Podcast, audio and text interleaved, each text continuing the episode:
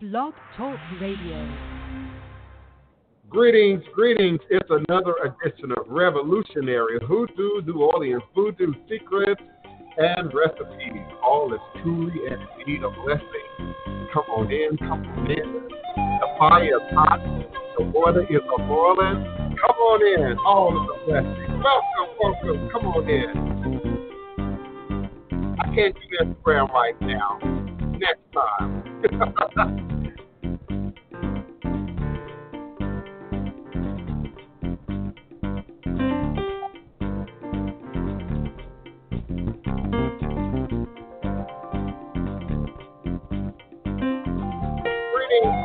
Beloved moderators.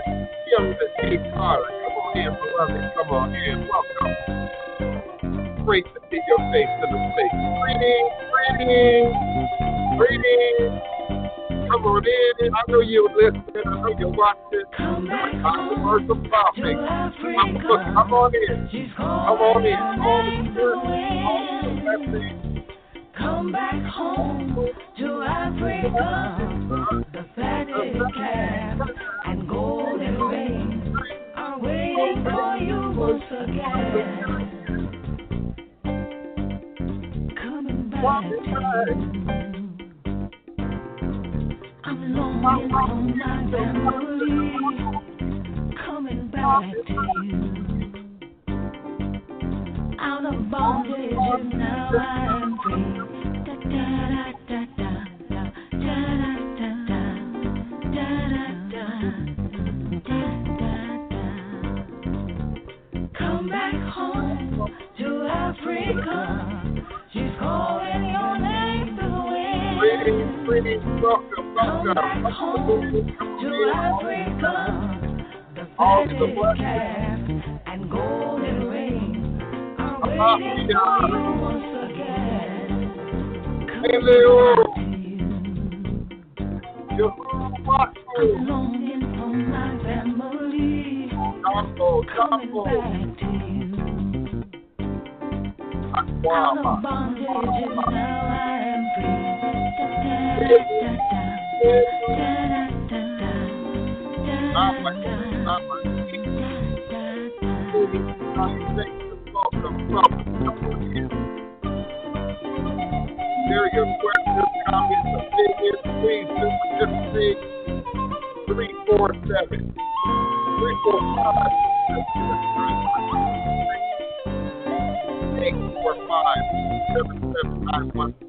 three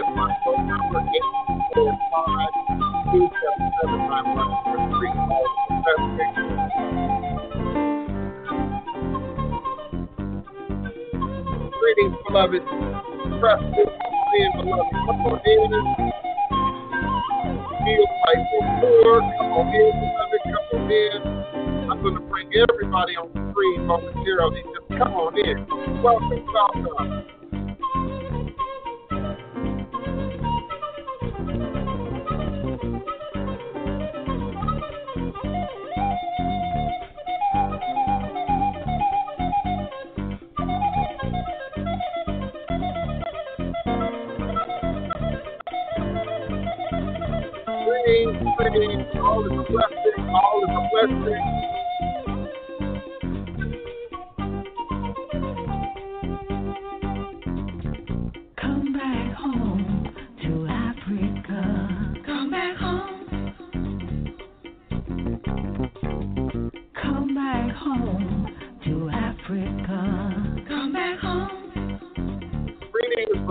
comments that God's. Full come on, in, come on in, beloved.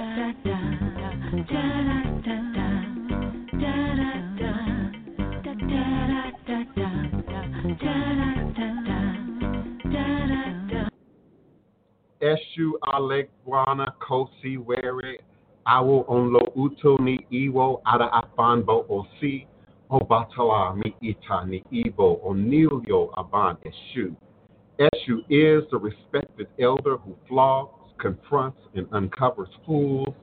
That one versed in mysteries uses truth to own you. He causes scatter to feed poverty. Obatala shakes rascals to have sacrifice. The owner of warning is the one who is Eshu, Abogu, Aboye, Aboshishe, Ashe. May I ever reach a room. May I ever be accepted. May I ever allow what we desire to come to pass. And so we say, Ashe. Divine, all blessed peace and love, joy and prosperity, elevation, revelations, and manifestation. You are now sitting live with the Divine Prince and the Queen, Big Mother, the Big Queen. You are listening now live, Pan African spiritualist, practitioner, author, and advisor, Elagoon Oloye Hoodoo Obeah Bokor, sharing with you in all things spiritual, mystical, metaphysical, cosmic, evolutionary, revolutionary, healing, and holistic from a Pan African hoodoo world spiritualist perspective. Understanding that all is truly and indeed a blessing. If you can just see beyond the veils, for it is all just an illusion and a test in one of the greatest divine mysteries of this life cycle. This is indeed my constant prayer, my mantra, my affirmation and reverberation, my reiteration, and it is my ever living reality. It is crucial to the very foundation of my inner being, inner standing, my walk, my works, my demonstration along this divine, all blessed life path and journey. It is how I, the Divine Prince, make sense out of all that we are challenged with here in our daily existence on Mother, Father, Earth, and it is my personal place of power and inner standing. The place from where I began, the place from where I realized and crystallized all my endeavors, understanding that I and I alone create and co create my divine destiny, and I and I alone create and co create my divine, all blessed reality. And so it is. Ashe. Today is Friday, July 17th. Oh my, the year is speeding forward, and I am emanating and vibrating with you and for you live, virtually, verbally, cosmically, quantum universally from this working temple of the house of the Divine Prince.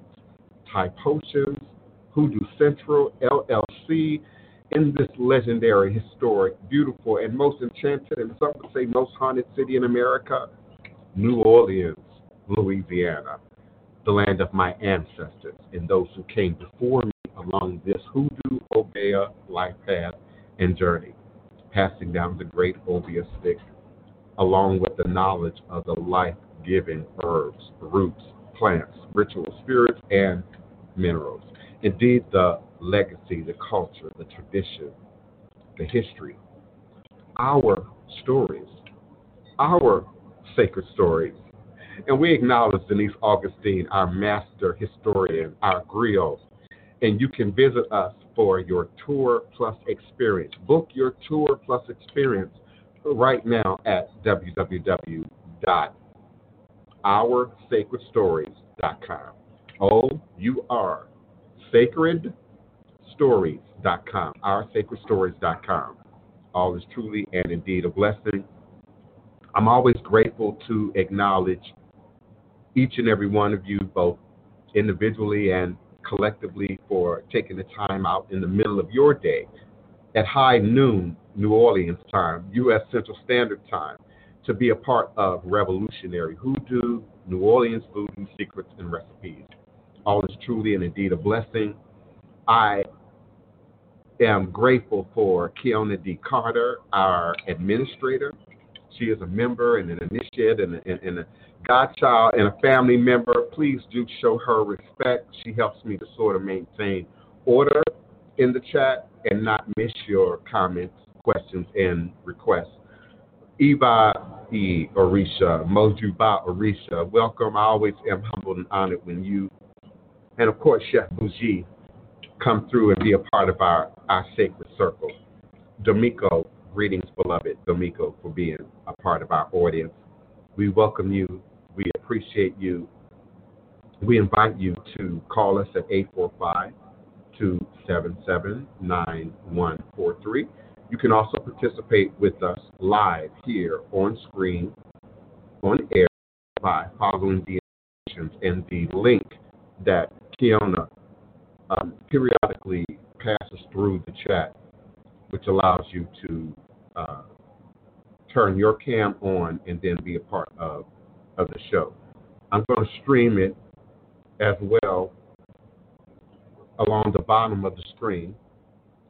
So you should now be able to see that link scrolling at the bottom of the screen, which will allow you to be active participant. Thank you, Kiona. Book your tour with Denise Augustine, www.oursacredstories.com. And we appreciate all our local businesses. I appreciate Treme House. I don't speak the name of Treme Coffee House enough. Uh, Coffee House has been with us in, in supporting the community and supporting some of our events. Uh, it is indeed my local and favorite coffee house at Treme and St. Philip Street here in the historic Treme. So I don't speak Treme Coffee House enough. And moving forward, now that I'm going to have less technical difficulties, I'm going to begin to remember to support my local businesses, my local leaders, my local grassroots organizations, and of course, those practitioners that we are not only bringing into the house, I'm still asking for practitioners. You know, if you communicated with me once or twice and then I hear didn't hear back from you again, you might not be aggressive enough for what I'm trying, trying to do. There's a lot going on here. And so I need you to be in the forefront. I need you to be active. I need you to be present as we continue to grow and, and further the reach of what belongs to us, our sacred stories, what belongs to us. And if I had to say it loud for those in the back, V O O D O O, for those who have an issue with the U.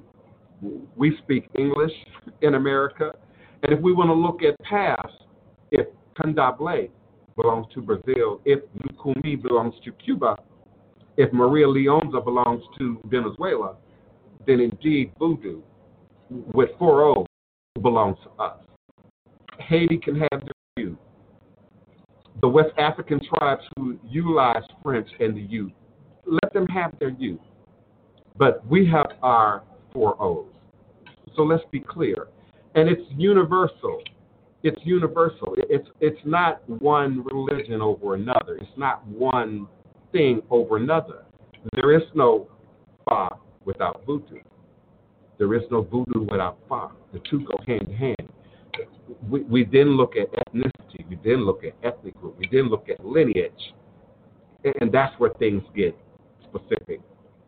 But our salvation is in reclaiming what belongs to us. And the platform underneath voodoo is ancestral honor restoring that energy, not necessarily the lifestyle. We're in a different time and space, but restoring that energy that our ancestors possessed, that created the survival that we all now live and exist within. Indeed, without those who came before, you wouldn't have your physical being, you wouldn't have your biological being, you wouldn't have your humanity. And science now agrees with what we've always known ancestral memory survives in the blood. Ancestral memory survives in the blood. So, indeed, some of your best qualities are being pushed forward by your ancestors. Indeed, some of those roadblocks, some of those stumbling blocks, some of those that shadow work that many of us need to do is often also inspired by the direct energy and, and presence of your ancestors and how we disseminate that, how we process that now in this present moment in time space. Today we're going to talk about what some might see as really controversial topics. Uh, YouTube might already be ready to censor this. Some of you might already be ready to censor this.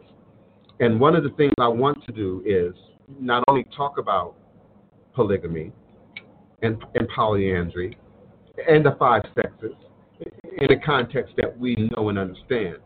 But I also want to teach it and share it in a context that's often neglected, that's often not understood.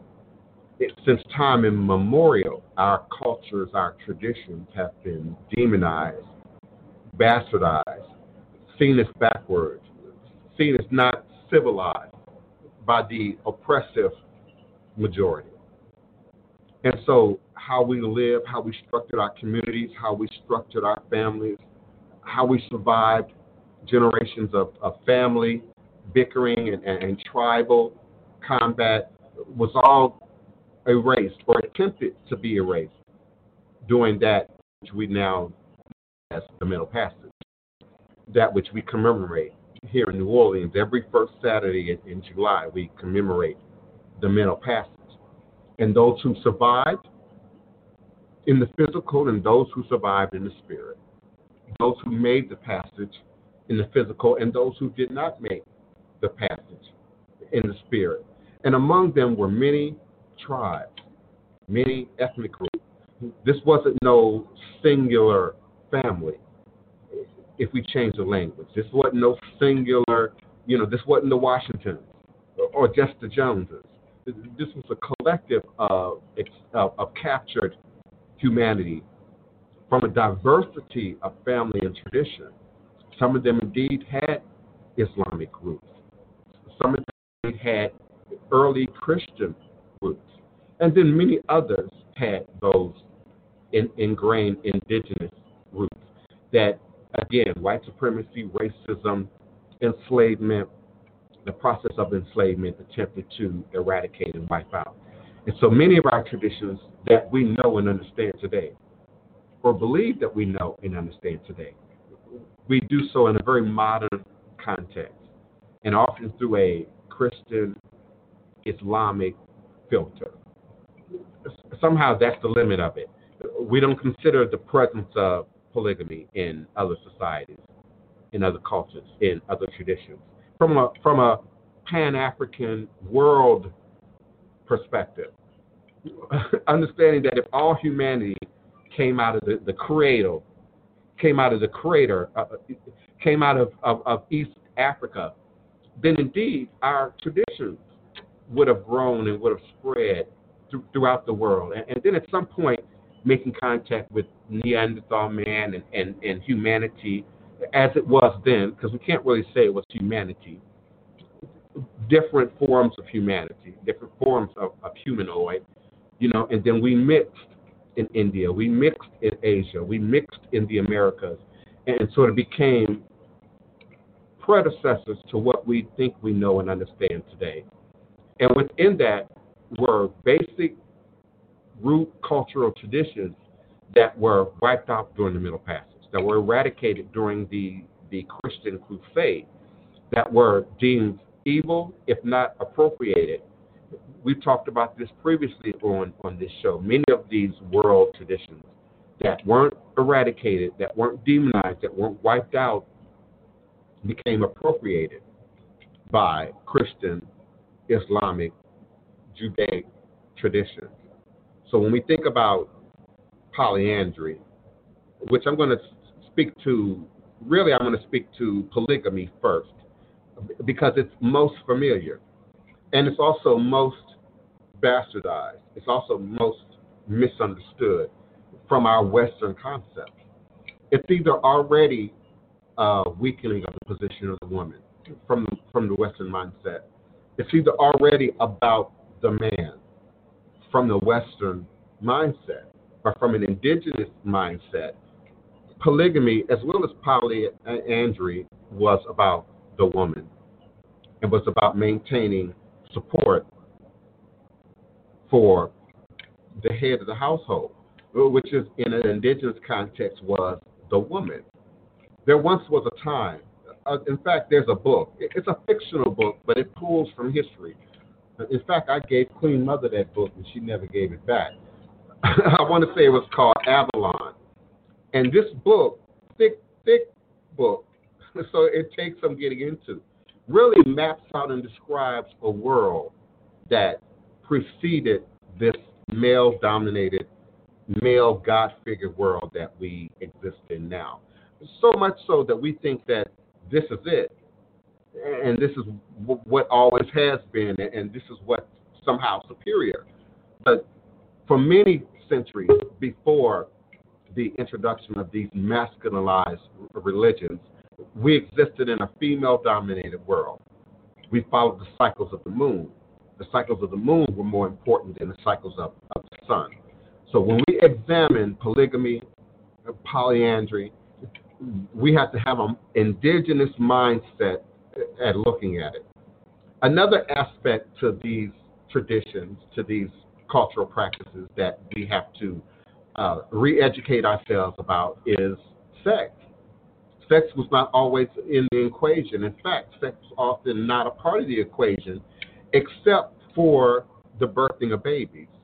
And, and, and that varied depending on what part of the world the, the uh, value of, of boys or the value of girls took on. We could really digress if we start looking at India, Asia, even in some ethnic tribes in, in, in the motherland, on the continent, the value of boys versus the value of girls. And, and that is a whole nother show, probably uh, from within itself.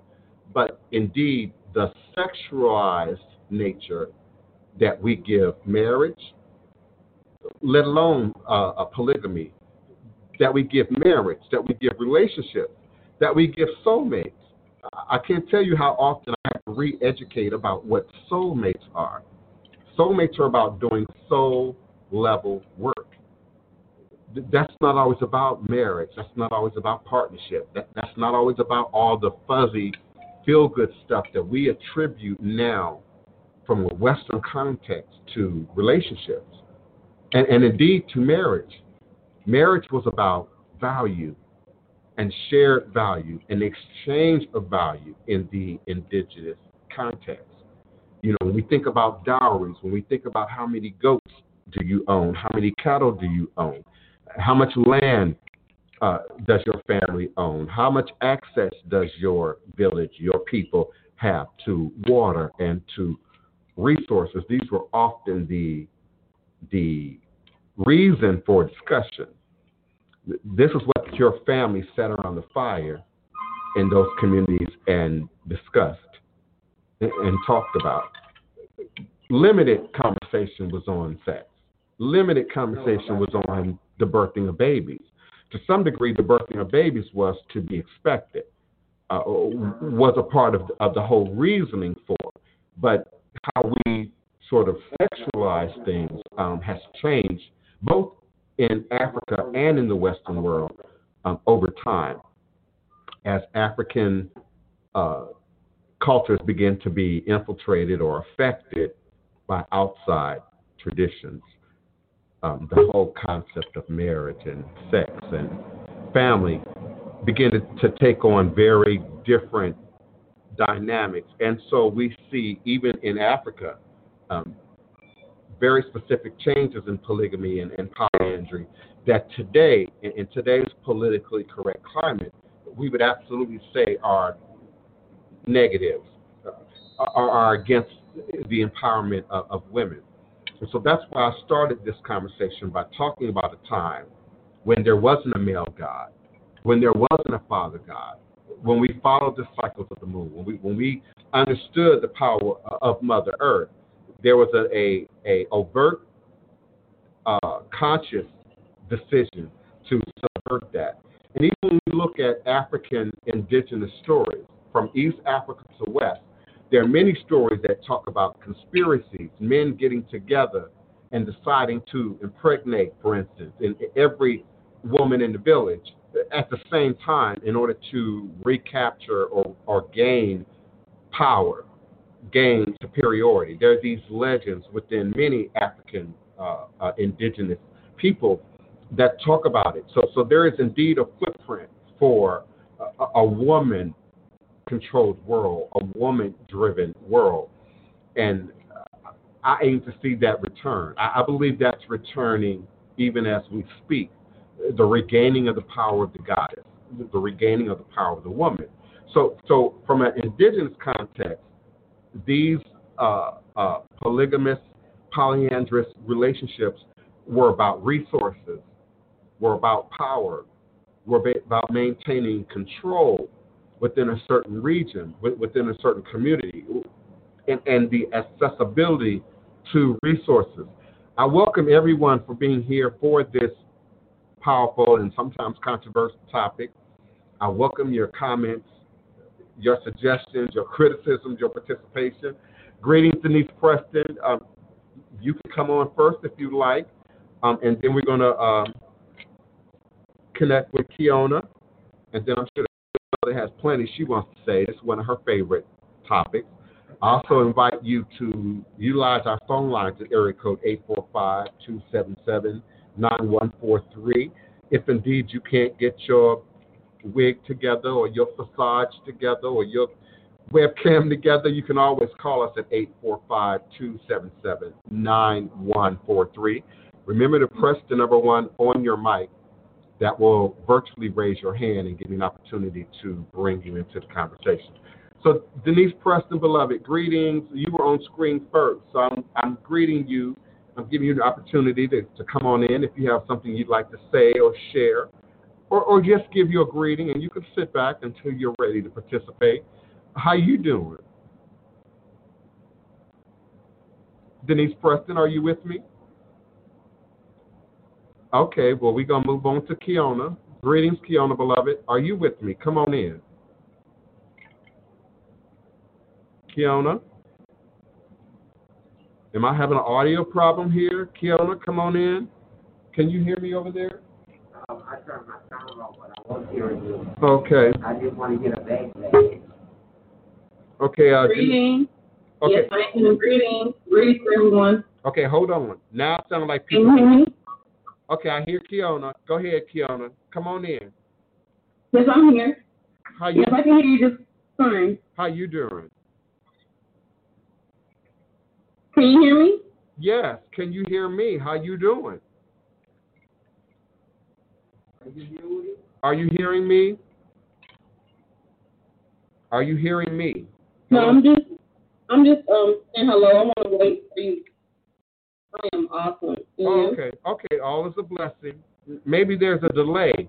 I- I'm trying to figure it out. And I got, I mean, I know y'all can Oh, tell. um, I'll, I'll go ahead and mute it out because I don't want to ruin the broadcast.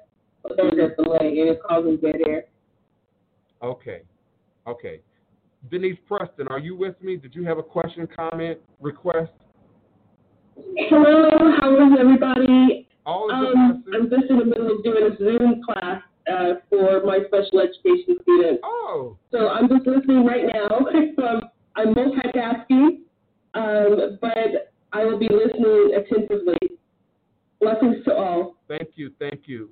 And again, our phone lines are also available at 845 277 9143 for those who want to be heard but not necessarily seen. And be sure to press the number one on your telephone keypad, and I'll be sure to un- unmute your mic. You must have heard the term polygamy, which has been practiced in various regions across the world for thousands of years.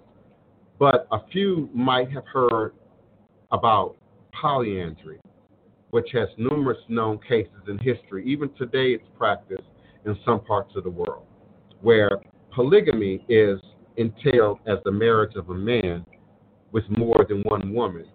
Polyandry is the contrast to polygamy, as it allows a woman to marry more than one man at the same time.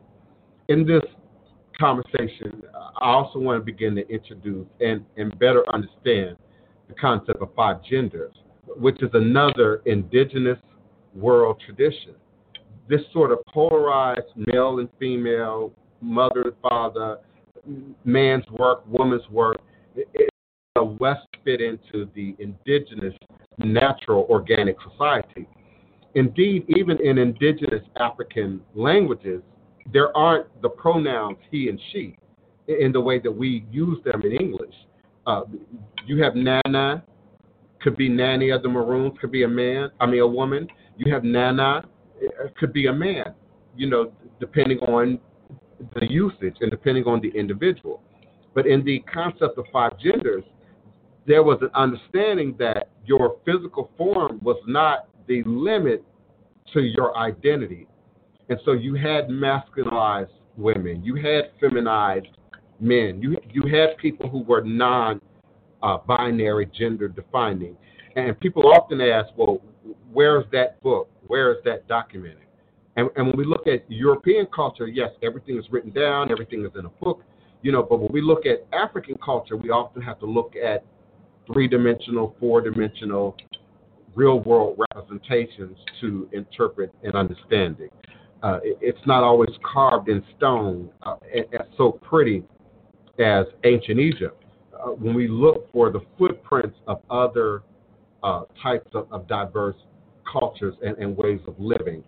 So again, often how we are introduced to these concepts, polygamy, polyandry, are often coming through the missionary, coming through the, the, the Christian archaeologist, uh, the, the westernized book writer, and they put their slant to it, which is more often than not a negative one.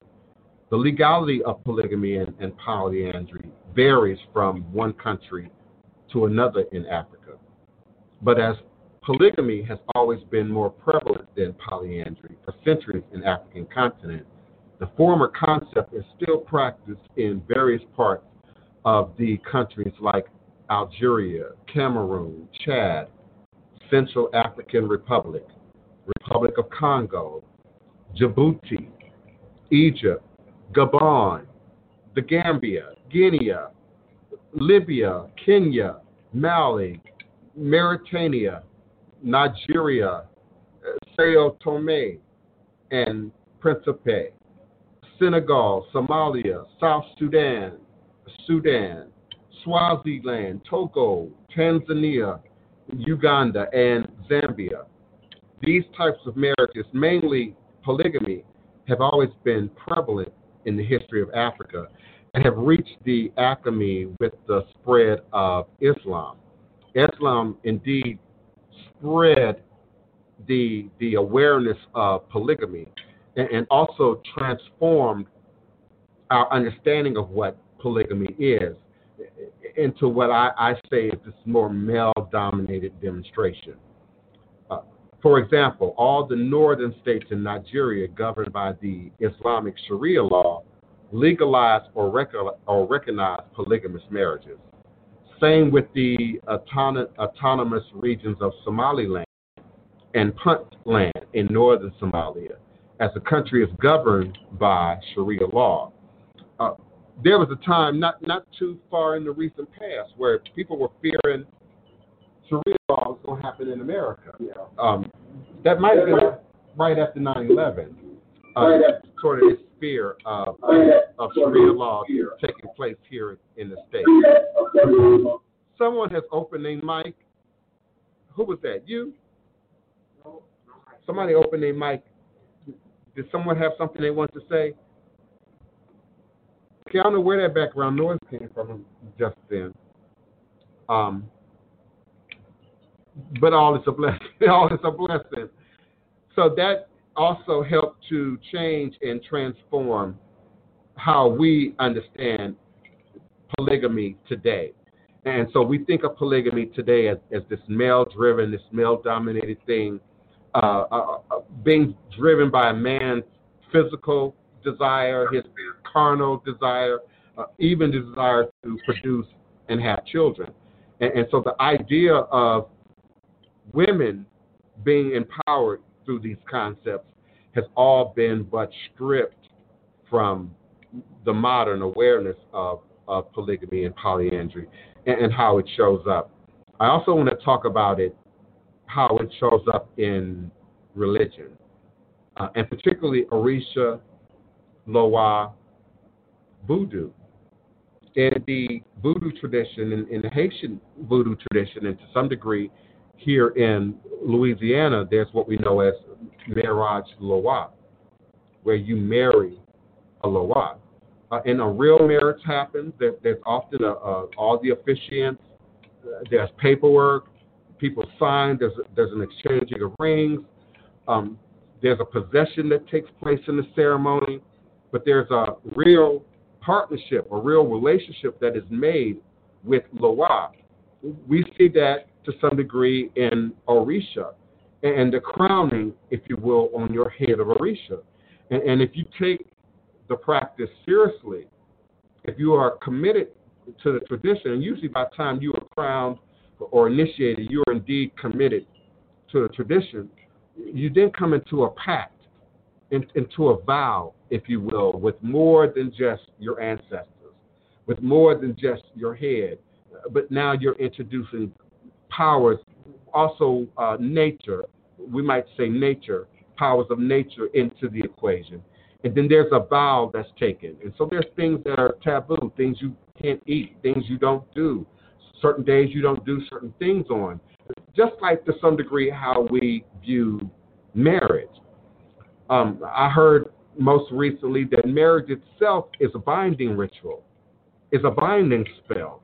And indeed, that white dress and that's something old and it's something new and it's something blue and, and that ring are a ritualized ceremony uh, of bondage to some degree. And it's an accepted bonding that we we come together. So in the context of these larger families, and, and let's be clear, we don't see this just in old world Africa. we see this today. We see this in, in modern cultures. We see this in modern religions. Uh, sometimes it's controversial. Sometimes it's you know illegal, depending on where it's happening. Um, did you say something? The Mormons, Yeah, the Mormons is, is a great example. and they they outlawed it, and some Mormons broke away when they outlawed it, because they still want to do the polygamy. Mm-hmm.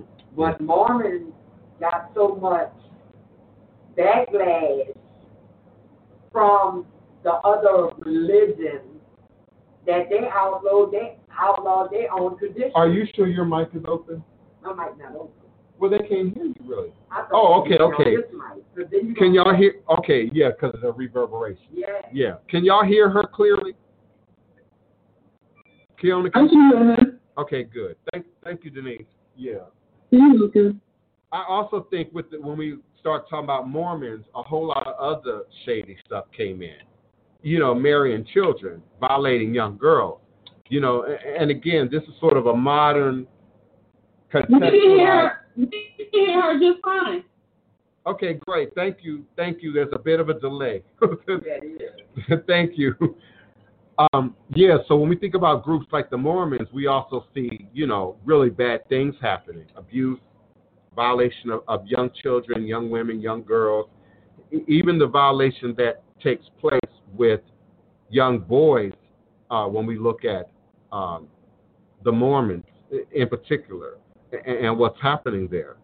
So it helps to create this real negative thought process for the average person, black or white, in a modern context when we even begin a discussion about these uh, uh, polyamorous or, or, or, or larger uh, extended families. But we know that it's happening. And we know that it's happening all around us.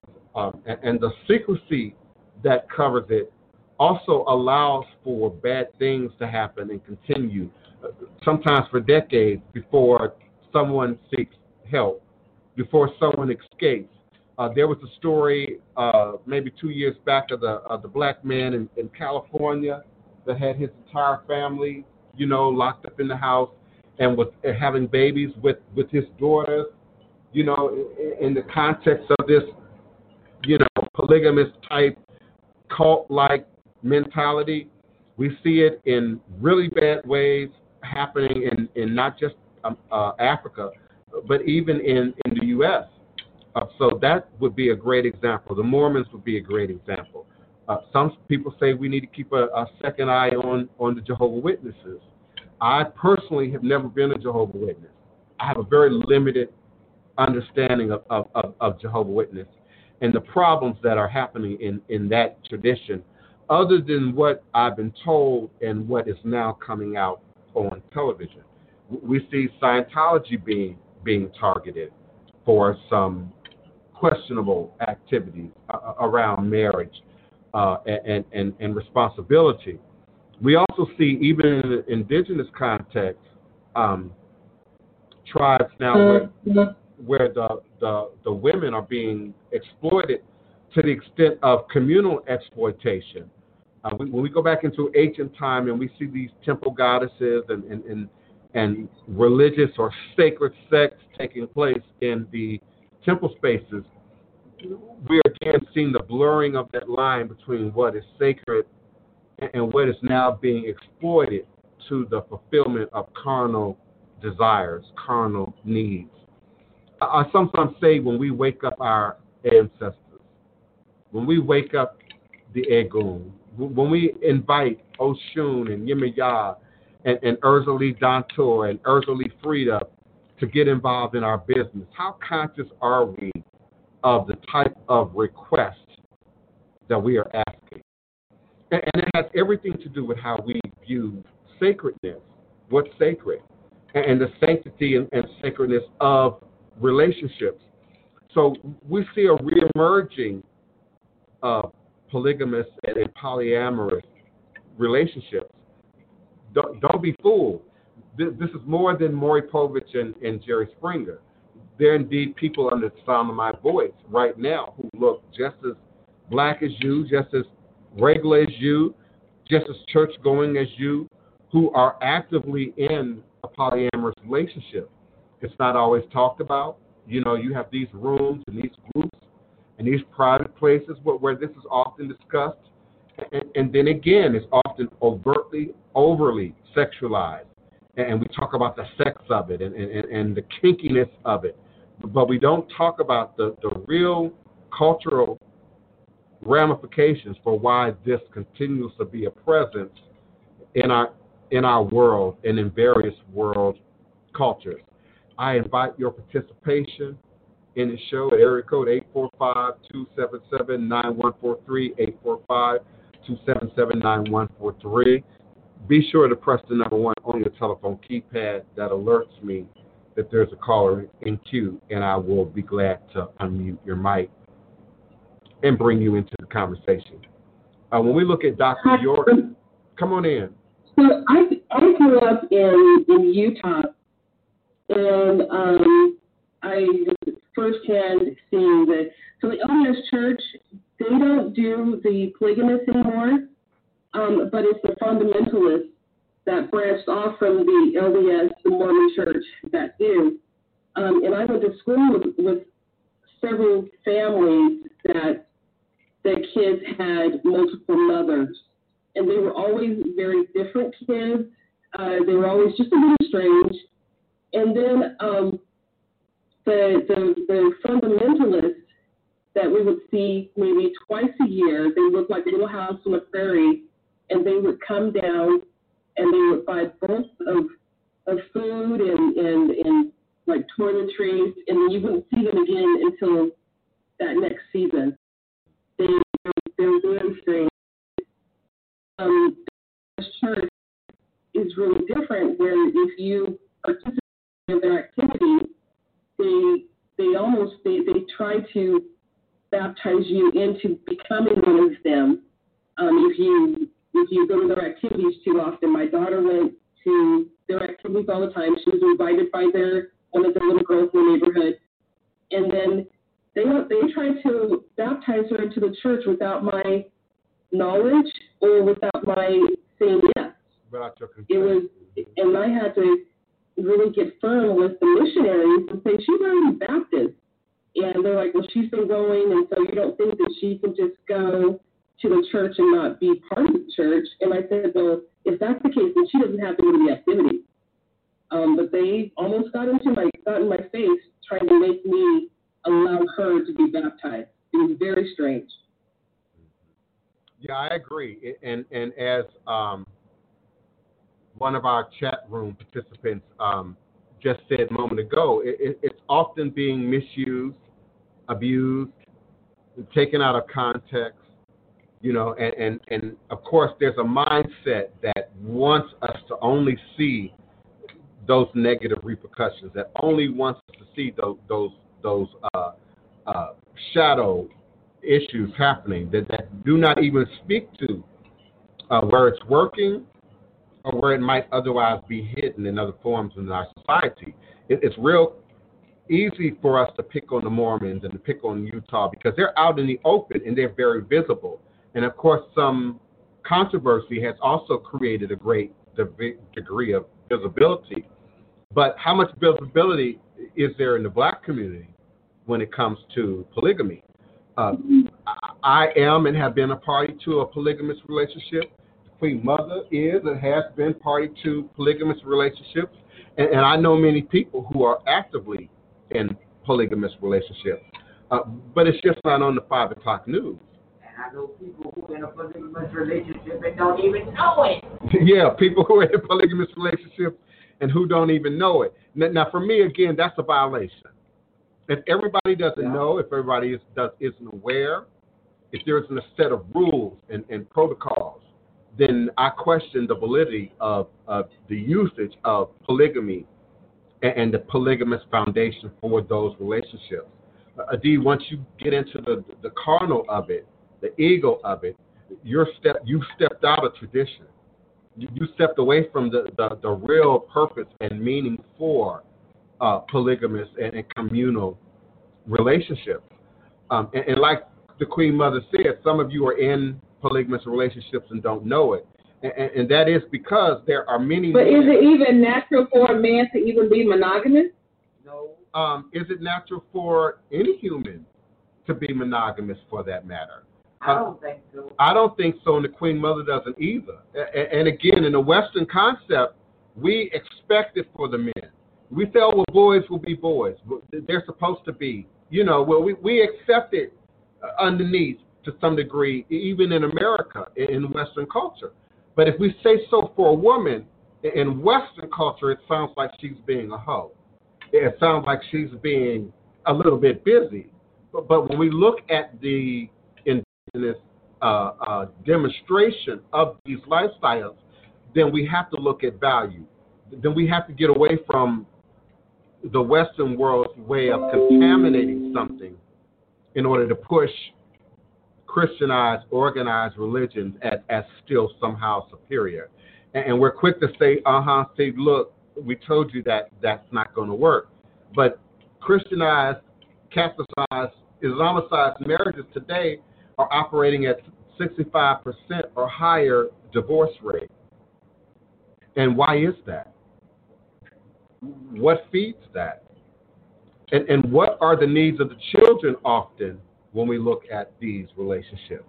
The, the, the, the ideal of value in the children is much higher, in my opinion, in the polygamous cultures, in the organic, authentic polygamous cultures, than, than what we see in the U.S. And often the coming together is about children, it's about resources, it's about the building and the sharing of community, it's about the building and the sharing of resources. Um, I said it on the show the other day. You weren't here, but but her children, grandchildren, great grandchildren are, are my family, and, and they accept me for who I am. They accept me just as I am, and, and there's a camaraderie that draws people, even today, to some of these polyamorous relationships that you don't see, you don't feel in Western culture. I I say it's a desire for community. It's a desire for something that feels more like village. And So they're gonna have to change the commercial of this this polygamy because this little house on the prairie images is not the business. I, I agree. Not only is it not the business, it's it's often not working. you know. Oh yeah, that's right. I ordered food, but they should have rang the doorbell.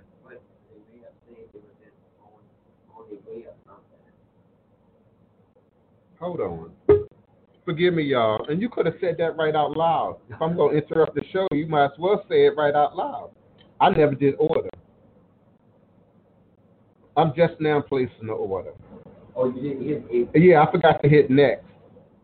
They changed the whole layout for, But for Uber Eats. if a man is not of uh, financial means, should he be allowed to have multiple wives? Come on in.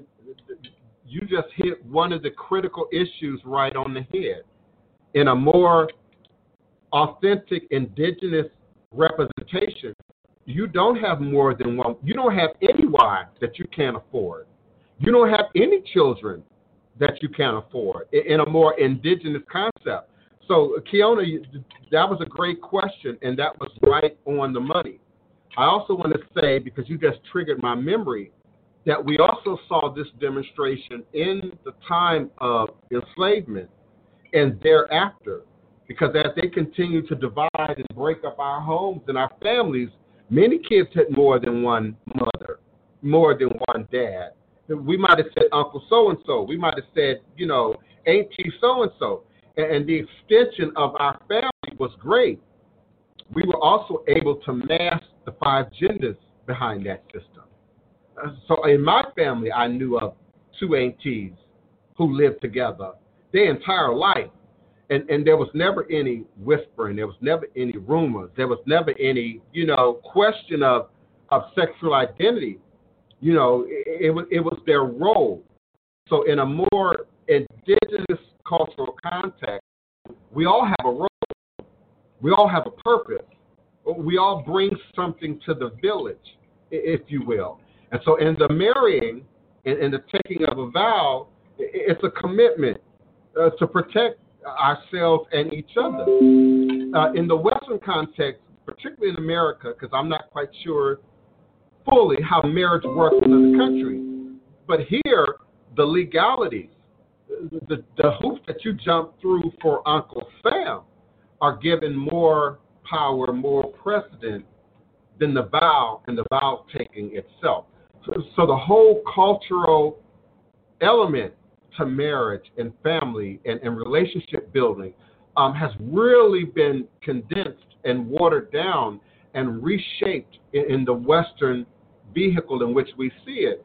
And it's not working for many of us. Some of you are in relationships that are absolutely not working for you, whether it be one partner or multiple, and, and, and you're not fulfilled. You don't have what you need. Your children don't have what you need. So we really examine how we view family, how we view relationship building. I often say we lack relationship building skills. Okay, um, hold on for a second. The Goddess Initiative is what natural for the woman? Being polyamorous? Yes. Yes. Uh, come on in, Queen. Okay, I have a statement to say on the sister who said if a man cannot afford more than one wife. That's Kiona. That's the moderator. okay. Mhm. Hey, Kiana, the thing is, the marriage is a partnership where you take care of each other. No, she was going. She was piggybacking off of what I said. If a, if a man was, um, if it was natural for a man to be monogamous, she was saying that we have to be serious. That is not even natural for a woman either. Yeah, if we're being serious, it's absolutely natural, beloved. And and, and I hate Greetings, Queen Mother. Okay, my thought on that is, since a lot of y'all have been in Christianity and deal with the church, let's go back to the Old Testament. Let's go back to the tale of the animals going onto the ark. The animals going onto the ark, as most Bibles will tell you, and your Sunday school, he took the animals on the ark two by two. That's not true. Read the book. He took them in by seven, except for the unclean. The unclean were the only ones that went in, one male, one female. And the reasoning behind that was so that the unclean would not populate or overpopulate as much as the clean. And in those seven that he took, and the Bible will tell you this if you just read it, was five females, a mature male, and a young male. In case something happened to that mature male, they had a backup. If you look in the Old Testament, nobody had one wife. In the Old Testament, the 12 tribes that give us Judah and the Hebrews and all of that, that did not come from one woman, but it came from one man. It's a partnership. We're living in times we can't understand what it was to have to hunt your food, to dig your food, to raise your food, to protect yourself. And women have always, through history, outnumbered men because of the um, situations that men put themselves in, such as wars, such as hunting accidents, such as drowning, where men go out and fight the dangerous situations of daily living. When most people think about polygamy, I mean, now, because of the situation we live in now, we think about love and sex. That's not the basis of polygamy. I know a man here in New Orleans with five wives. And he has a mature wife, the next one in line, the next one in line, and the younger wife. He has children with all of them. But in having those five wives, they had cars, a nice house that they don't all live in the same house, but they do live in a fourplex, with each of them having their own apartment and him having a house next door. They all have their own businesses, which he helped them start. Mm-hmm. One was a botanica, the shop, where we used to be able, only be able in New Orleans to buy your fresh herbs when you didn't want to go to a Whole Food. It was the black business. They had businesses in our French Quarter. They had a bakery where they made the fresh baked goods, and the women were self-sufficient. Yes. And he went and he picked up all the deliveries for each store. He had the truck to bring all the physicality, all the physical needs of being a um, helper to help these women function. If he died tomorrow, God forbid, because I know him, these women with him are self sufficient. One sister is a teacher, all their children are homeschooled. Were well, they grown now. The grandchildren getting homeschooled now, and they all got accepted into major historical black universities. And I mean, I talked to these sisters. I was friends with one young sister who happened to pass away from cancer. She had the botanica. You know, it works for them, but it's hard. I talked to them about the mm-hmm. jealousy factor. Well, don't you get jealous that he might love one more than the other one? And she said, Of course, I'm human. You have to put yourself in check. Yeah. She said, But at least I know who the women are. And his children all know each other. The God, hold on, the Goddess Initiative. Um, I hear you, and you're absolutely entitled to your opinion. Uh, I don't think monogamy is natural for, for men or women. I, I don't. And and forgive me for sounding like an old Southern preacher, but when you look at nature, monogamy is is it's not it's, it's rarely rarely demonstrated in nature. You, you have some species that that meet a partner, bind with the partner, they stay together a, a certain length of time or, or a lifetime. But indeed, if something happens to one or the other, they find a new partner. They move forward.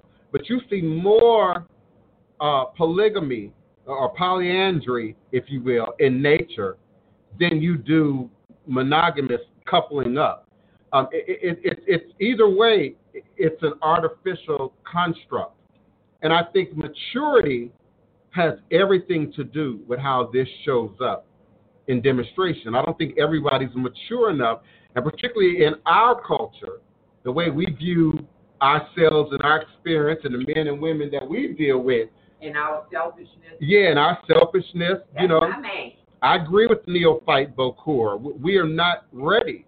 We are not evolved enough for that. We are not mature enough for that. Um, so I agree with Neophyte Bokor. I, I support the process. I support the institution.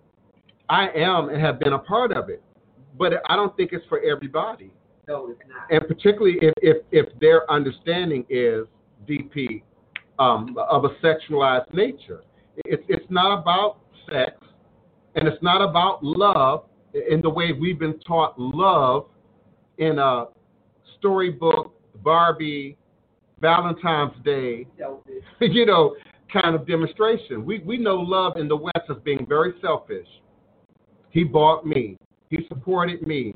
He called me you know, you know, in a very selfish way. We, we, we don't have the village mentality it, that's necessary, that's needed to have these type of relationships and demonstrate them in a healthy way. And as as the queen just demonstrated, when you do, they're very quiet about it. They, they're not right out in the open with it. They're not waving a flag. They're not trying to draw your attention to it. They don't need that outside energy to disrupt that balance. No, they just building on their wealth and their family and the wealth of their children. Now, I tried with my last husband. He wanted to get into a polygamous relationship. I have no problem with polygamy. I have a lot of stuff to do. Here's the bottom line. Taking care of man is a job if you take care of the right. My mother, who raised me, was born in 1900. And she took care of my father. She ironed his underwear. Who gonna do that today? Who got time to do that today? Who got time to cook today? I know. Who got time to clean today? outside the house either. Yeah. No, but I mean, even if, Taking care of a man is a big job. I'm talking about taking care of a woman is a big job, you know. But I'm talking about today. Who's willing to give that even today? Even in modern context, who's going to cook, keep the place tidy, keep the place organized, not just for themselves, but for everyone. And we know there's wives out there doing it, husbands out there doing it. We know there's single-headed households, both male and female, where, where all of that, you know, is being done. But but even in terms of lovers, even in terms of shacking up, how much are are modern people willing to give, to sacrifice? Let's use different words: sacrifice, surrender, uh, submit for, to keep that type of, of bond together.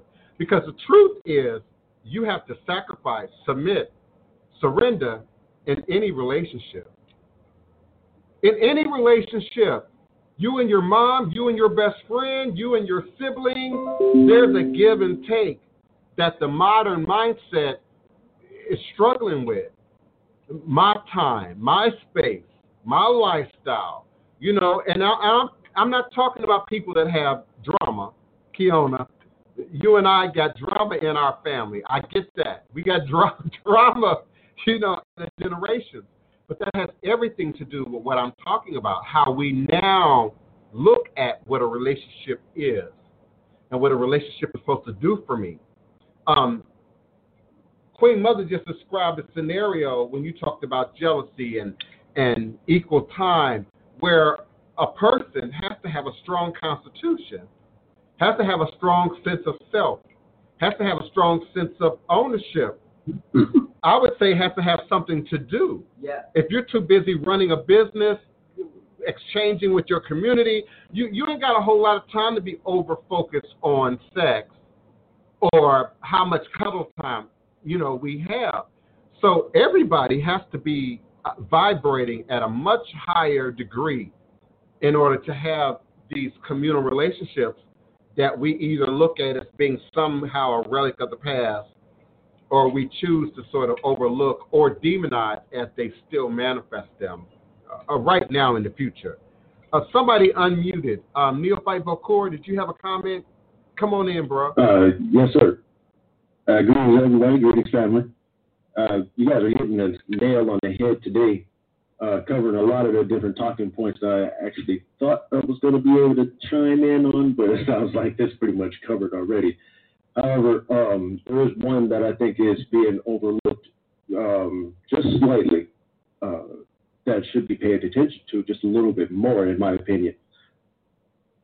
Uh, the fact that monogamy hmm and and marriage are defined in two different terms. They are not the same. We are not mature enough, is another way of looking at it. We're not ready to separate the definitions. We're not ready to separate the uh, the simple parts about the relationship and the mindset.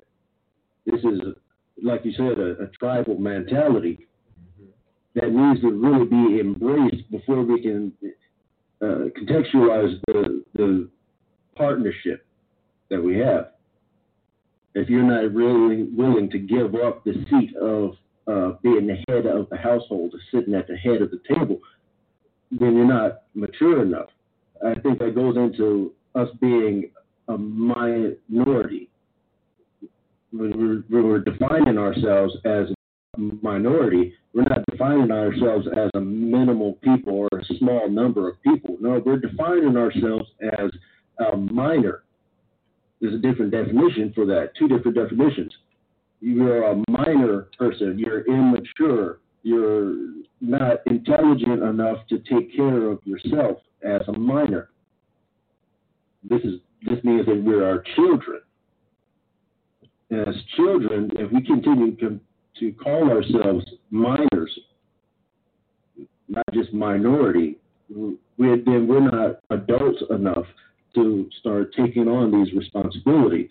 Only adults or majority are ready to take on these responsibilities. This is why we see these things happening in the uh, in the Mormon uh, culture, which I am definitely I have a whole another argument about their history to begin with. So I won't even go into that. But Yeah. we don't we're, we're not hitting those simple things, those smaller things. We're overlooking uh, how we're defining ourselves as people to even step into tribalism. That's why I say culture needs to be repaired before we can move into these larger aspects of it. We have many adults that don't realize that if you're paying child support to one family, to your ex or, or whatever, and you are married to somebody else, by definition, that is a polygamous That's right. That's right. That's right. So, Even So even from a even from a Christian context, it says that your first marriage is is Mhm. forever. It's forever, and that's why they're so anti-divorce because they believe that you're forever connected to that first marriage and those first children. And it is right, that is a um, that, that that's a business contract. When you get married, you have to go and get your license, your marriage license, before you can even get married. A lot of these businesses that we uh, shop in and patronize uh, are married to each other. Take Sears and Kmart, for example. You go to Sears, you find products that you can still find at Kmart. Why is this? Because they're merged, they're married. These are definitions that we're overlooking in the simplest legal terms. This is not the terms that we use in every everyday life. This is called legalese, legalese or whatever you will. Is it's law terms, lawyer terms. These lawyer terms are what we're um, not accustomed to adding to our our everyday vocabulary. And and this, these everyday vocabulary terms are being overshadowed on our, with our opinions of what they are, not by definition. I, I say, like, as, as black people, we need to make sure that we have one thing in our house next to that Bible is a dictionary. and a thesaurus. Yes. Yes. a thesaurus, exactly. Because Yeah. this English language, this English language is what's binding us these weird customs. This this whole melting pot mentality is what's killing our our our our foundational structure as black people alone, let alone uh, our tattered history. Right, we got all these different things that are, are holding us back, but we have to address the little speed bumps before we start trying to climb these mountains. Yes, I agree. I'm sorry to take over there. I'm going to go ahead and, and move my mic for a second. Let everybody go ahead and ponder that one for a No, minute. that was great. We actually needed um, more male energy in the show. Uh, right now, as as usual, the women are holding it down. The queens are holding it down. So we we invite your opinion. Uh, We absolutely do, and your participation. Uh, both you and Hoodoo occultism. Hoodoo occultism. I I, see. I love a, Come on, Neil. Yeah, I, I love the female uh, female um, um, energy because I like to cultivate it myself personally. As a male, I understand exactly how the family structure is supposed to be because I've made so many mistakes. Right? Uh, we had that example of the lion, uh, the lioness, and the pride uh, as a family structure. Yeah, that's that's the primary. If you think about it, in Africa, that is the primary family. They are the apex predator of the African plain over just about every other creature. And how do they operate? Well, the male lion is pretty much the, the dominant head of the household. And As far as we see what, it- what it looks like, but it's the lioness that picks the male that has to sit there uh, uh, uh, on that on that throne. That that throne, there's a lot of babysitting. If you think about it, there's responsibility. He has to maintain the pride. He has to maintain the hunting grounds to make sure that other predators don't come and invade his territory. Uh, Because if they come and invade the territory, he's going. Those other predators are going to take out the babies. It's the lion's job, not the lioness' job, to take care of the children. Right? They nurse the children, they raise the children, and then once they get uh, weaned off, it is the, the responsibility of the male to protect his children. The females go out, they do the hunting, the gathering, they bring it back. The male eats first. The only reason why the male eats first is to make sure that the babies eat first. So that the babies grow up and get strong. And the lioness bow down to that, but let that male get out of, out of line and get out of pocket. It's those female lions, the lioness, that will exile the male. You have to earn that seat, is what I grasped from that. You have to earn that seat and and really look into how these structures are formed, because then we can get into detail. Two male lions are usually brothers that have to uh, maintain the pride. The larger the pride, the, the more males are going to have in there. But they still have to respect the lioness because they are the ones that choose which lion becomes the head of their household. So we, if we apply that to how we live, then it's the women that have to choose dominant man, the man that's going to actually be the provider, the one that can afford it in, in today's terms. Do you have an income large enough to be able to support, support multiple wives? If you do, how are those, these wives going to, like the Queen Mother said, provide support to the income for the tribe? These are how these major companies and these, these businesses that we are buying our products from are managing their relationships with their business partners. That's right. But we, we, we're not applying that. We're applying sex, That's right. monogamy. That's right. And they marry. They they pick the family. They they pick the Mhm. tax bracket. They pick the community. All of that is a part of the process, and and and it's really uh, sort of an, an appropriation of what we're talking about, which happens organically in the polyamorous relationship. You're coming together for more than just you cute and you got a big penis or you got hips and, and, and a breast, you- you're coming together for resources. You're coming together to build strength. You're coming to be- together to build lineages that that last and exist beyond you, beyond you. And, and so I participate for the survival of voodoo and the survival of, of culture and, and, and Afrocentric black culture in its most organic way. That's why I support it. Um, when it's out of context, when it's in relationship to something else or some other religious, you know, factor or faction, um, I I question its value for us. But but I agree 100% with with the Linka that we, it's about maturing, and, and she's demonstrating that she's coming into her best self at 50. And and I agree with you. I, I feel like I'm at my best self at 50. I, I would like to be a little bit better on the physical aspect of it. you know, uh, I could eat still just a little bit better. I could still get a little bit more exercise, but at every other level of, of my inner being and standing, I agree with Olinka. Um, age is everything. We're taught in the West that age is a bad thing. Age is a negative, especially on women. I saw Jada Pinkett and a few other people talking about um, being being an actress or an actor. That wasn't Jada Pinkett. That was um, Tamara and them on uh, uh, whatever that show is. It ain't The View. It's another one of them daytime shows. But talking about women and how they're treated differently for their age.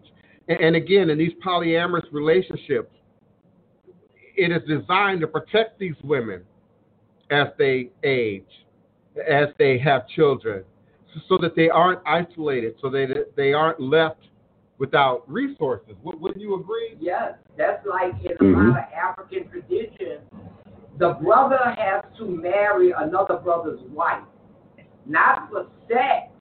If something happens to that one brother, it was so that that wife and his, what we call nieces and nephews, what they don't.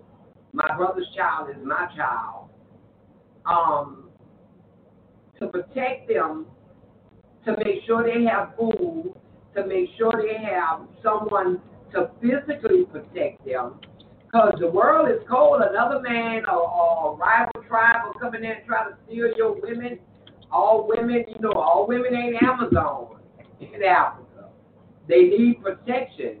Just like the function of the lion.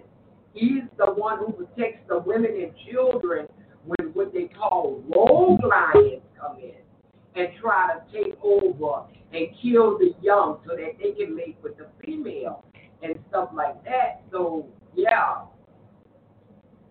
It's Yeah. about protection and that's why it's not a sexual thing. If you look at European women, the European women that came to the United States that were forced to come here, when they dumped their criminals here, the women were prostitutes, pickpockets, thieves. Why?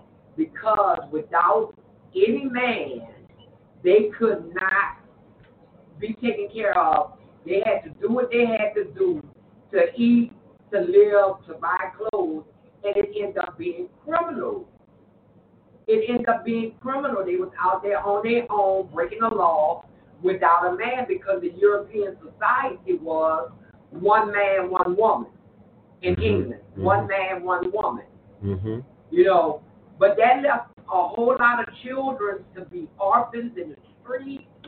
I mean, one of England's biggest things going on was orphanages Yes. and child labor because these children didn't have a male to take care of them Mm-hmm.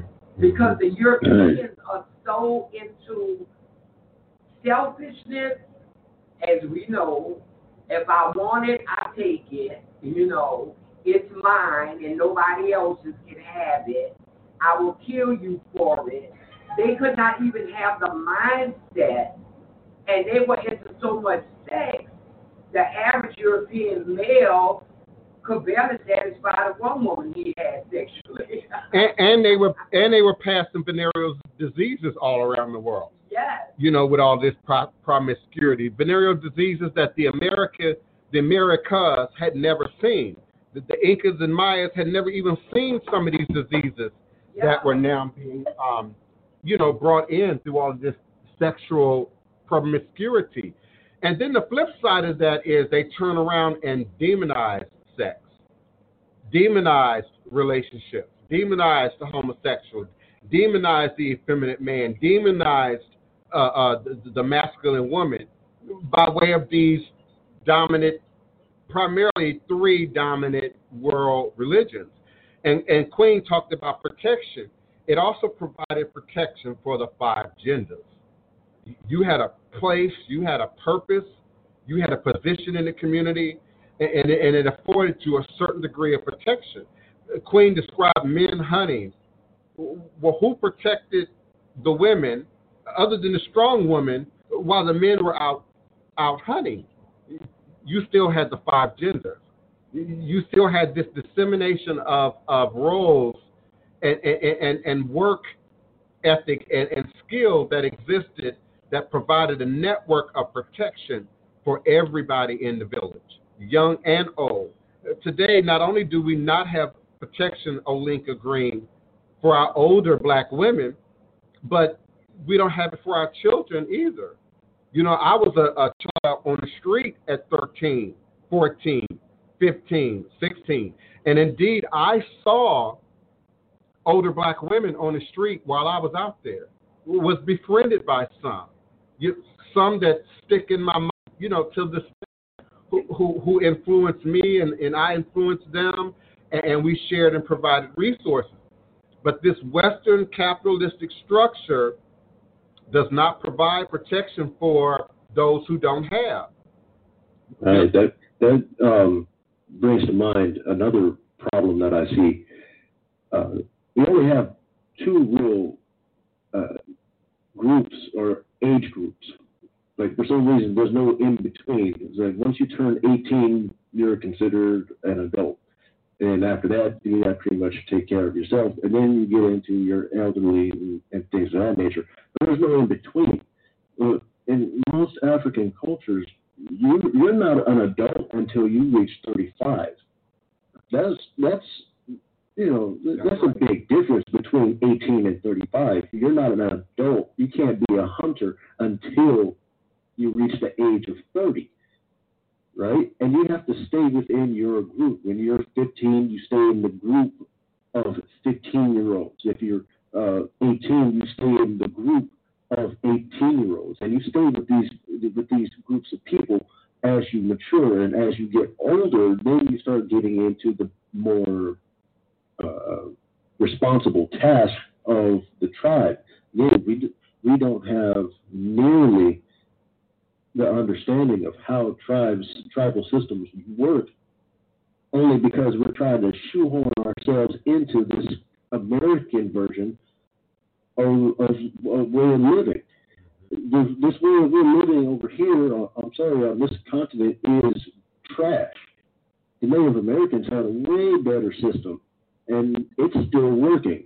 And for some reason, we demonize our voodoo, our hoodoo, and it's a much sounder system compared to the Christian one. Even the Christian one takes uh, little tidbits here and there uh, when you go to christen your child, when you go, uh, when your baby is born, you go to your pastor or bishop or whatever you have and get your baby christened, you have to have your godparents there. Well, what's the role of the godparents? Well, they take care, they take over if something ever was to happen to the original parents. This sounds like polygamy to me or a tribal mentality.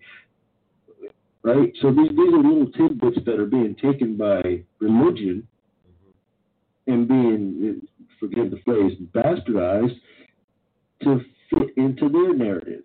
Okay, what's wrong with our structures that we had while we were on the continent?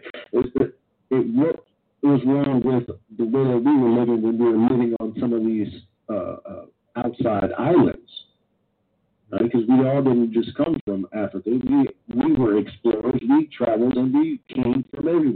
Thanks to pirates from for taking us from different places and mixing us in with the rest of the, the slave trade. Mm-hmm. Mm-hmm. Right. Uh, so there's a lot of a lot of the stuff that needs to be really sat down and looked at with a magnifying glass to try to figure out well how do we fit how do we fix it.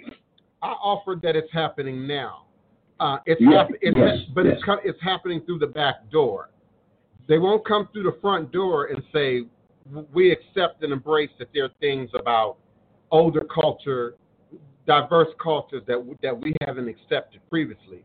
When I say they're coming through the back door, we see now gay rights movement, women's rights movement, legislation being made to protect certain minority communities within our culture who, who did not necessarily have protections before.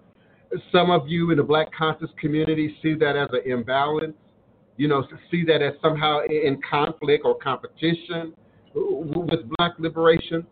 But, but I see it as once they open the door for one, ultimately they have to open the door for all. And, and so as long as we keep pushing forward our agenda, our our way of seeing things, our way of doing things, and particularly from a spiritual perspective. I say all the time, there are many ways to come at this war.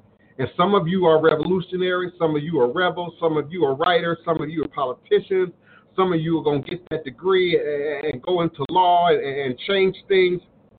And, and, and we all have our place in how we move this. For me, it's spirituality and religion. And I believe at the root of any path that you take, we, we got to look at our head. We got to look at spirituality, religion. We, we got to look at belief. Greetings, Shanice, beloved. Did you have a question or a comment? You kind of popped in and then you disappeared on me. Shanice, are you with me, beloved? Did you have something you Yes. wanted to add? Come on in. Hi, I'm I'm here. I'm just absorbing all the information that's up here because this is an awesome, awesome topic. Because I feel like a lot of people are quote unquote opening up to it, but they're not opening up to it and understanding it the way y'all are explaining it and the way it should be. They're just thinking about it like y'all say on a sexual level. There's so much more to it. I'm new to the whole polygamy thing. Um, I've been drawn into it, but I know that there's more to it than just sex. I don't know if y'all are familiar with the gentleman by the name of Brother Polight. He has been really talking about. I think he's in like four relationships or four marriages or something like that. But um, I believe he has a book that talks about love, marriage, business. I've been trying to get the book, but the way he breaks it down, it makes so much sense. And to me, polygamy seems like a natural, a natural thing as opposed to this whole one marriage thing. Because for some reason, a lot of us can't get it together, and a lot of us, like people say, you're in a polygamy relationship or you're in a what they say entanglement, and just not wanting to admit it, or you're gonna let your your your partner do whatever he wants to do, but as long as you everything is set at home financially, you're not worried about it. No, it ain't gotta be like that. Right. But I want to learn more. I mean, personally, I want to learn more Mhm. about this and how it comes. But a lot of us, we don't want to. We want. I, I think, especially from the men's perspective, oh, they think, well, oh, okay, well, you say a woman says they're in polygamy, okay, they're open for me cheating. No, my love. No, no, no, no, no. I need you to be open. I need you to be honest, and that's where the openness and the honesty comes in. But a lot of these brothers and a lot of these sisters aren't understanding that. So is honesty is critical. Y'all are talking about. Honesty is uh, critical. I want to come in here with a big machete and chop down some of this entanglement that we keep passing around. Um, I, I, I don't agree with the terminology that's being popularized right now. Um, it sounds like distraction from what we actually need to be focusing on. Um, I think it's entertainment. I think it's hilarious, to be honest with you. But You're not, brother. You're not speak, you're not speaking to it. You're complaining about it, but you're not telling us what or why. Oh, oh brace, brace yourself. Here it comes. If we keep watching our TV and getting our examples of how we're supposed to be living from, you know, Real Housewives and whatnot, and all these different uh, reality TV shows, then we're gonna we're we're gonna miss miss out on what it is that we feel that we if we all internally feel we know that we're missing something. Well, just like this fast food that we're eating and whatnot, and I'm guilty of too.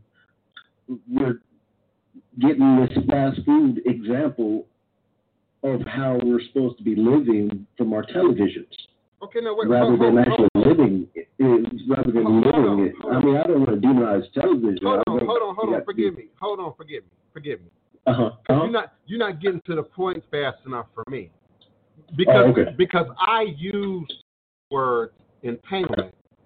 And and Yeah. I'm and I'm not regurgitating TV.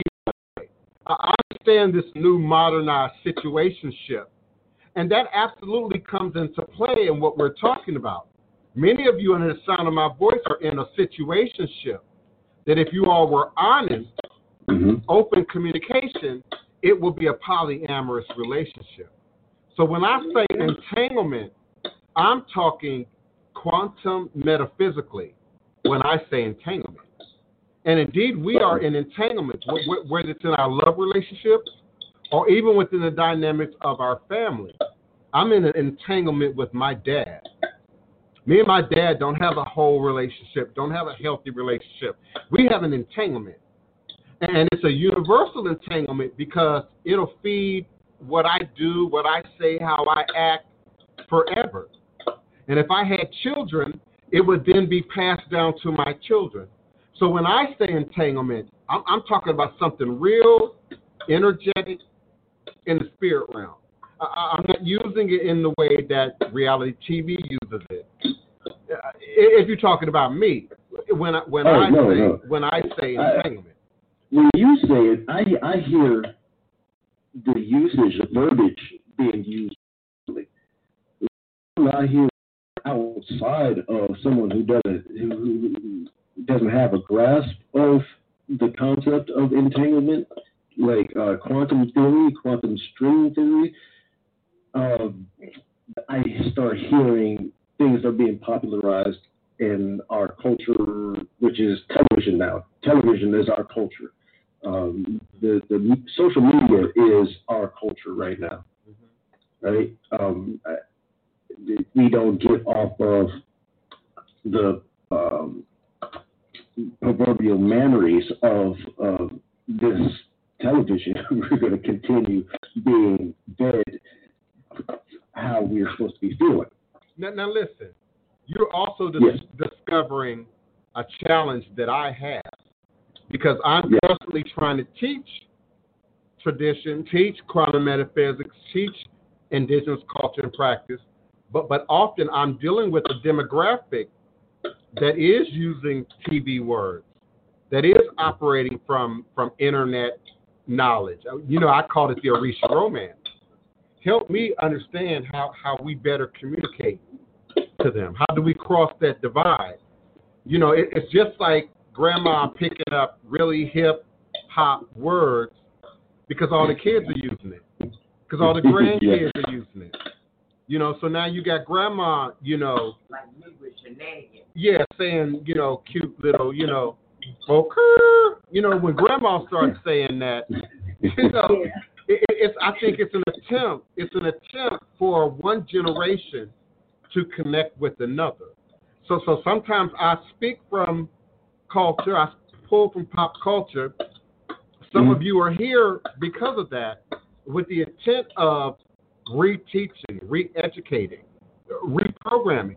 So neophyte, I agree with you, 100%. I- I'm just suggesting how then do we teach over that? Help me to push over that. Because see, I don't want to be just, you know, a platform of complaint. How then do we reach those who are only vibrating on that level? Because that's how I view the Orisha romance. I, um, I, like to um, what it is called poke the bear. I like to kind of get under people's skin personally. Personally, like my approach. Um, it's probably not going to be the approach for everybody else. Uh, people are probably going to disagree with that, and I embrace that and I accept it. But I like to poke the bear. To be honest with you, um, it, I like to make people a little more uncomfortable and explain their terminology, their phraseology, what they think they know.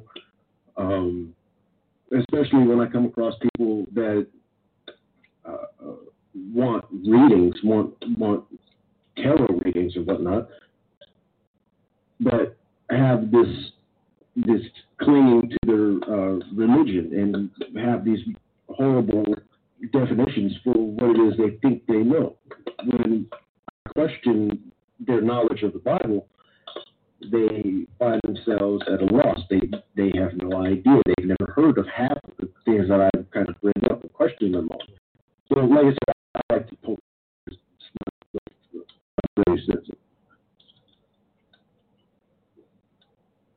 Oh, okay. I thought you had more that you was going to add to that. Okay, I got you.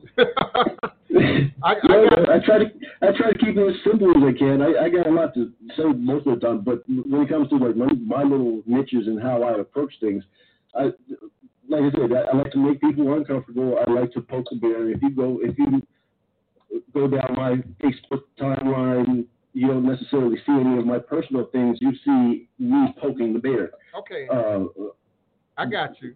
I got you. yeah. Now, now, now, DP, DP, a parallel universe article re- was released, and everybody started making it trendy, which is probably why the word entanglement was on Jada Pinkett's tongue. Now, now, DP, I agree with you. All you got to Yeah, do is ask Shanice. All you got to do is ask Shanice.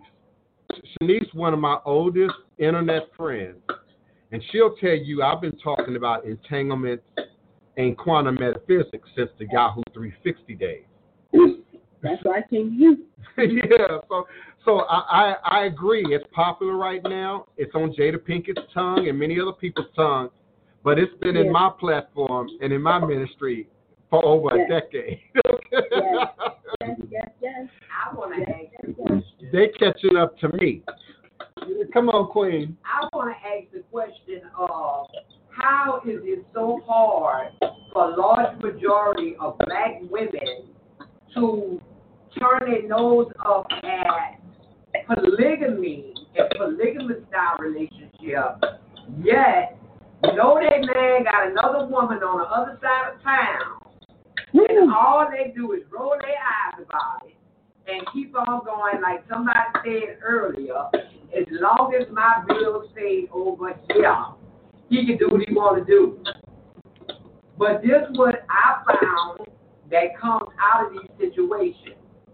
My second husband, father, for those fathers, y'all know what this means back in the 60s, worked on the river. So he made a good paycheck. When his father died, we went to the funeral. There were five children there crying for their daddy. And we thought my husband was the only one. I think that's tragic. Mm-hmm. But what was tragic was That man, you know, worrying when about the his family. children, when the Worried children about getting talked to each other at the repast, That, they got together. They're friends now. They had no hard feelings about their daddy cheating on their mama. They were happy to realize they had another sibling. But the sad part for me about it was if they all would have just been out in the open, all these five individuals would have really had childhood memories, would have really not bonded until they was in their thirties. They would have grew up together. It all would have been out in the open because all the mothers actually knew each other because he didn't go too far out of his neighborhood to have these other kids. And it's very common, unfortunately. Very common. Very funny. Area code 856. Um, I'm opening your mic. Who's calling and where are you calling from? uh, I'm calling from Philadelphia. This is Chef Bouget. Oh, Phil, uh, Chef. Greetings, beloved. How you doing? I'm doing good. How are you? All is a blessing. What you got to Uh, I'm listening to this. I'm listening to this topic, and I think maybe a long time ago polygamy probably could have worked, but I don't think it's feasible anymore. This is a capitalistic society, and to be into that type of relationship, you got to be extremely. You got to be mature, and you can't be selfish. And those two things don't go along too much anymore. Not today, because if a man is out there that situation, first of all, if a man is with a woman, he's married, they got a relationship going on, you can't tie another woman in with that. That's another personality. That's another spirit that you got to deal with, and and I don't think, I don't think that's the right thing to do because somebody's gonna be hurt at the end of the day, and hurt people really hurt people. Yeah, I agree. I, I don't think anyone disagrees with you. Um, when we discussed just a moment ago, um, maturity, you know, maturity is, is key to this. Spiritual maturity, cultural maturity um, i- i- is critical to this. So, so we don't disagree, and we don't recommend it. We don't think everybody. Listen, I don't think everybody's ready to have kids. If I had my my way, many of you wouldn't have children at all especially based on my upbringing and, and some of what I had to endure uh, as a child. People should have a license. People should have to go through three years of college, you know, at least, you know, or some type of collegiate academic level study and instruction. Um, so yeah, self-evaluated. I think your credit needs to be looked at. I mean, you know, in my opinion, if we look at the more indigenous cultural structures, we often say, well, they had a simplistic society, they had a very basic, you know, economy, et cetera, et cetera. But if we put it in modern context, many of the things that you and I, Chef Bougie, would suggest, they had in place. So you weren't marrying if you weren't ready. You weren't dating if, if you weren't ready. You weren't about to violate their young daughter, you know, and plant no seed if you weren't in a position and your family wasn't in the to step up and do what was what was necessary. Uh, yeah, who your people is, who, who your mom and them is, where you come from, boy. You know, and so I agree with you. Come on, I Chef. just, I just remember. I just remember as being a young man. I remember hearing Elijah Muhammad say that, you know, in Islam you can marry more than one one woman, but he said if you knew best, you would just stick with one. The, the Bible says if you know best, you will remain single and, and and chaste. You know, to a high to a higher calling. So again, I agree with you. Um, no, I don't think that's a that's a European concept at its root. Uh, just like I just said, in any indigenous world society, you are not allowed to take on any responsibility Oh, yeah. that you hadn't demonstrated. That you were Yeah, that you were ready for. So yeah. Greetings, greetings. Am I missing anyone? Come on in, y'all, because I'm going to uh, move forward momentarily.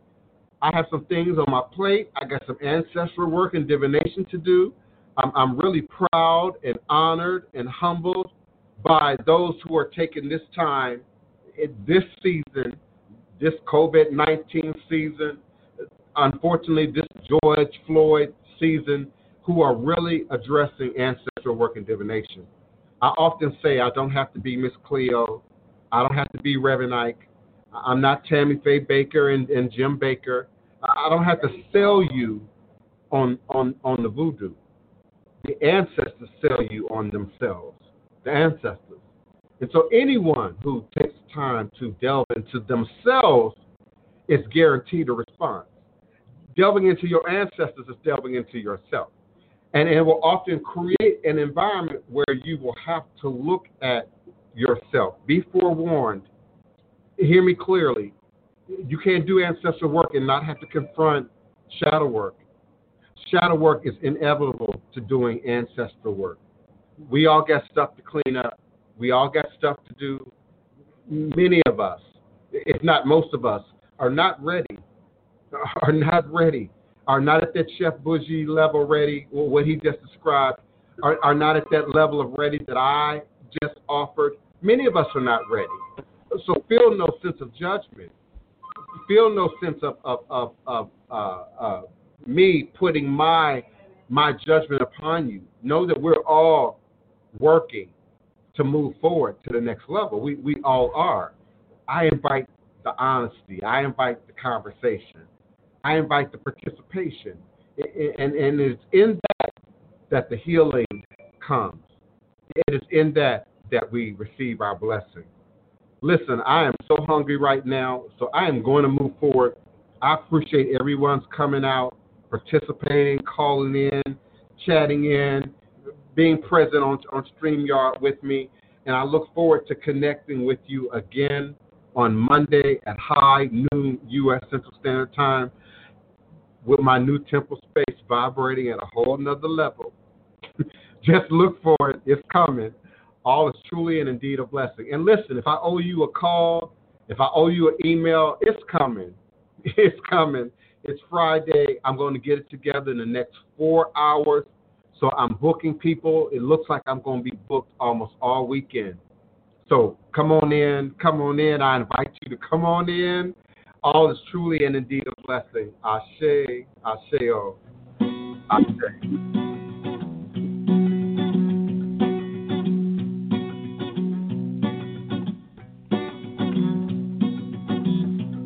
Dash of cayenne to the root. Gonna put on my Greek grease suit. Boil a gumbo, hot and steady. Don't care if Freddy ready. Gonna pray at that old cemetery. Down on Claiborne where she's buried.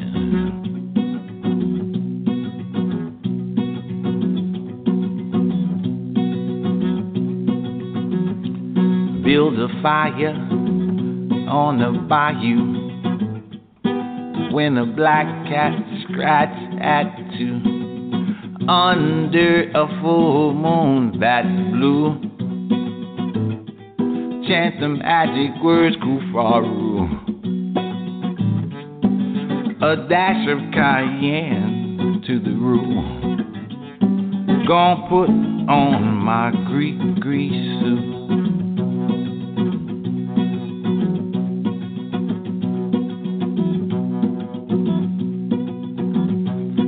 Black top hat, black suit too.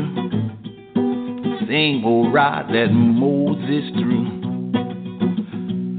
I'm gonna get them bones out the graveyard for you. Can't see my eyes, black shades too. A dash of cayenne to the roof. Gonna put on my grease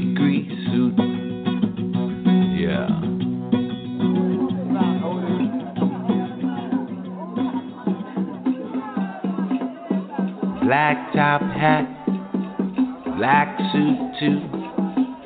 Same old ride that Moses threw. I'm gonna get them bones out the graveyard for you. Can't see my eyes, black shades too. Going pray at the old cemetery. Down on Claiborne where she's buried. A dash of cayenne to the roof. Gonna put on my Greek grease suit. Yeah.